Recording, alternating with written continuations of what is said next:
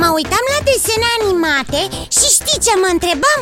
Nu, nu știu Ce te întrebai? Oare de unde vin morcovii? Din pământ Ei, dar stai! Ce legătură are morcovul cu desenele animate? E, ia gândește-te puțin Bine Mă gândesc Așa Și mă mai gândesc Și? A, Și iar mă gândesc și...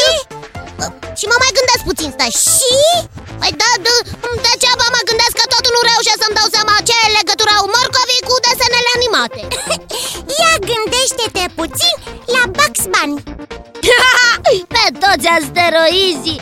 What's up, duck? Ah, da, urechetul ronțăitor de morcovi Care îi face numai necazuri lui Elmer. Ai dreptate, nu mă gândisem la Bugs Bunny. Tot timpul devorează câte un morcov. De la desenele animate cu iepurașul cel isteț mi-a venit ideea de a-l ruga pe Zimi să ne vorbească astăzi despre Morcov și istoria lui, bineînțeles. Sunt sigură că are și el o istorie. Wow, păi m-am convins deja că toate câte se află pe pământ au o istorie proprie. Așa că și eu cred că morcovul are și el una basa Și nu ești uh, curios să afli care ar fi acesta? Băi, ba cum să nu? Chiar că m-ai pus pe gânduri. Ah, Așa că nu mi mai rămâne de făcut decât un singur lucru Care? Zimi tot. Da, biții pe recepție, ca de obicei. Inițiază secvența de căutare cu subiect. Morcovul. Am inițiat secvența de căutare cu subiect morcovul. Hei, Ce este? Ce s-a întâmplat? nu mă așteptam să găsesc atât de multe informații. Mai ceva ca istoria roții. Oi, atunci ascultăm cu nerăbdare Morcovul a străbătut un drum lung și nu foarte clar de la primele semne ale utilizării lui și până astăzi. Polen fosilizat datat de milioane de ani a fost găsit pe fundul unui lac din Elveția.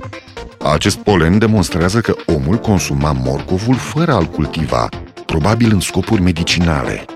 Atât de, de mult timp este cunoscut morcovul? Daiții și oamenii din Neolitic se pare că savorau morcovul conform unor descoperiri din Glastonbury. Neolitic Am notat Acum 5.000 de ani, în schimb, avem prima dovadă a faptului că morcovul a fost întâlnit sub forma unei rădăcini care creștea în regiunea pe care astăzi o cunoaștem drept Afganistan. Afganistan 5000 de ani Planta este inclusă într-o listă de legume crescute în grădinile regale ale Babilonului, pe timpul regelui Merodach Baladan. Totuși, indiciile sugerează că nu este în lista legumelor obișnuite, ci în cea de ierburi aromatice. Era probabil cultivată pentru frunzele, florile sau semințele sale, toate având o aromă plăcută de morcov. Desenele sacre din templele egiptene, Hai, iarăși egiptenii da biții, iarăși egiptenii, Bine, Așa cum spuneam, desenele din templele egiptene prezintă o plantă violet, pe care unii egiptologi o identifică precum morcov. Papirusuri ce dezvăluiesc tratamente în care se folosește morcovul și semințele sale au fost găsite în criptele faraonilor. Secole de-a rândul neguțătorii arabi au străbătut rutele comerțului din Arabia, Asia și Africa, răspândind în toate satele întâlnite în drum semințele morcovului violet. Morcov violet? aici nu erau violeți Așa erau reprezentați Vei fi uimit dacă te voi corecta, biții. Ai, ce, ce vrei să spui? Morcovii nu erau portocalii ca în zilele noastre. Ah, Abia în secolul al XVII-lea s-a născut bine cunoscutul morcov portocaliu, în Olanda.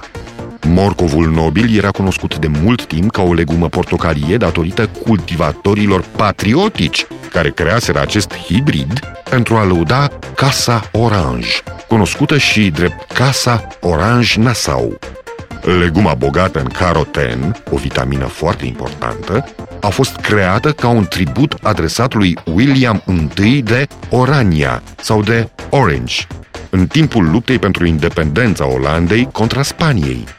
Deoarece acest morcov avea un gust mult mai dulce și era mai sănătos, toate celelalte sortimente de morcovi au încetat să mai fie plantate. Vrei să spui că morcovii aveau și alte culori până atunci? Daiții erau albi, galbeni, roșii sau chiar violeți. Violeți Am notat Morcovii erau bine cunoscuți atât grecilor cât și romanilor. În timpul secolului I, grecii cultivau o varietate de recolte rădăcinoase care includeau praz, ceapă, ridichi, napi și un morcov foarte prost dezvoltat. Deși grecii au excelat în cultivarea multor plante comestibile, nu au reușit niciodată să dezvolte morcovul într-o legumă aromată. Romanii obișnuiau să mănânce morcovii cruzi cu un sos din ulei, sare și oțet sau obișnuiau să-i gătească într-un sos făcut din chimen, sare, vin fermentat și ulei. Un amănunt interesant al culturii romanilor este că amfora comună, unitatea lor de măsură, în care se transportau toate lichidele, era numită și amforă morcov, din cauza formei sale țuguiate. Deci morcovii nu erau nici măcar aromați pe vremea vechilor greci Se pare că nu, Iții, se pare că nu. Din orașele și satele de-a lungul coastei din Africa de Nord, maurii au luat semințe și rădăcini și le-au adus în Spania, Olanda, Franța, Anglia și în restul Europei, regiuni în care a avut loc mutația ce a eliminat roșul din paleta de culori în care se putea regăsi morcovul. Pentru că a fost mutat Da, biții, așa este, pentru că a fost mutat. Vă mai pot spune foarte multe lucruri interesante despre morcovi, dar mi-e teamă că mi este absolut imposibil astăzi. De ce? Pentru că acumulatorii mei sunt epuizați, Iții. Așa că trebuie să vă spun la revedere, Iții, la revedere, Biții. Ne reauzim data viitoare tot aici, pe 99,3 FM. La revedere și vouă, copii! Și nu uitați că aștept în continuare întrebările și propunerile voastre pe adresa zimitor, coada lui maimuță, itibiții.ro Încă o dată, la revedere! La revedere, zimi tot Și nu ne-a spus nimic despre sucul de morcov Nici despre soteul de morcovi E, ne va spune probabil data viitoare Ici, Da, Bici? știi ceva? Ce anume? Mm, nu-mi trece nicio poezie prin cap Cum așa? Tocmai ție? Tocmai mie Tocmai mie nu-mi trece nimic prin minte ca să fac o poezie Așa că voi sta cu mine Na, că tot ai făcut o poezie Ah! Zimi! Da, zi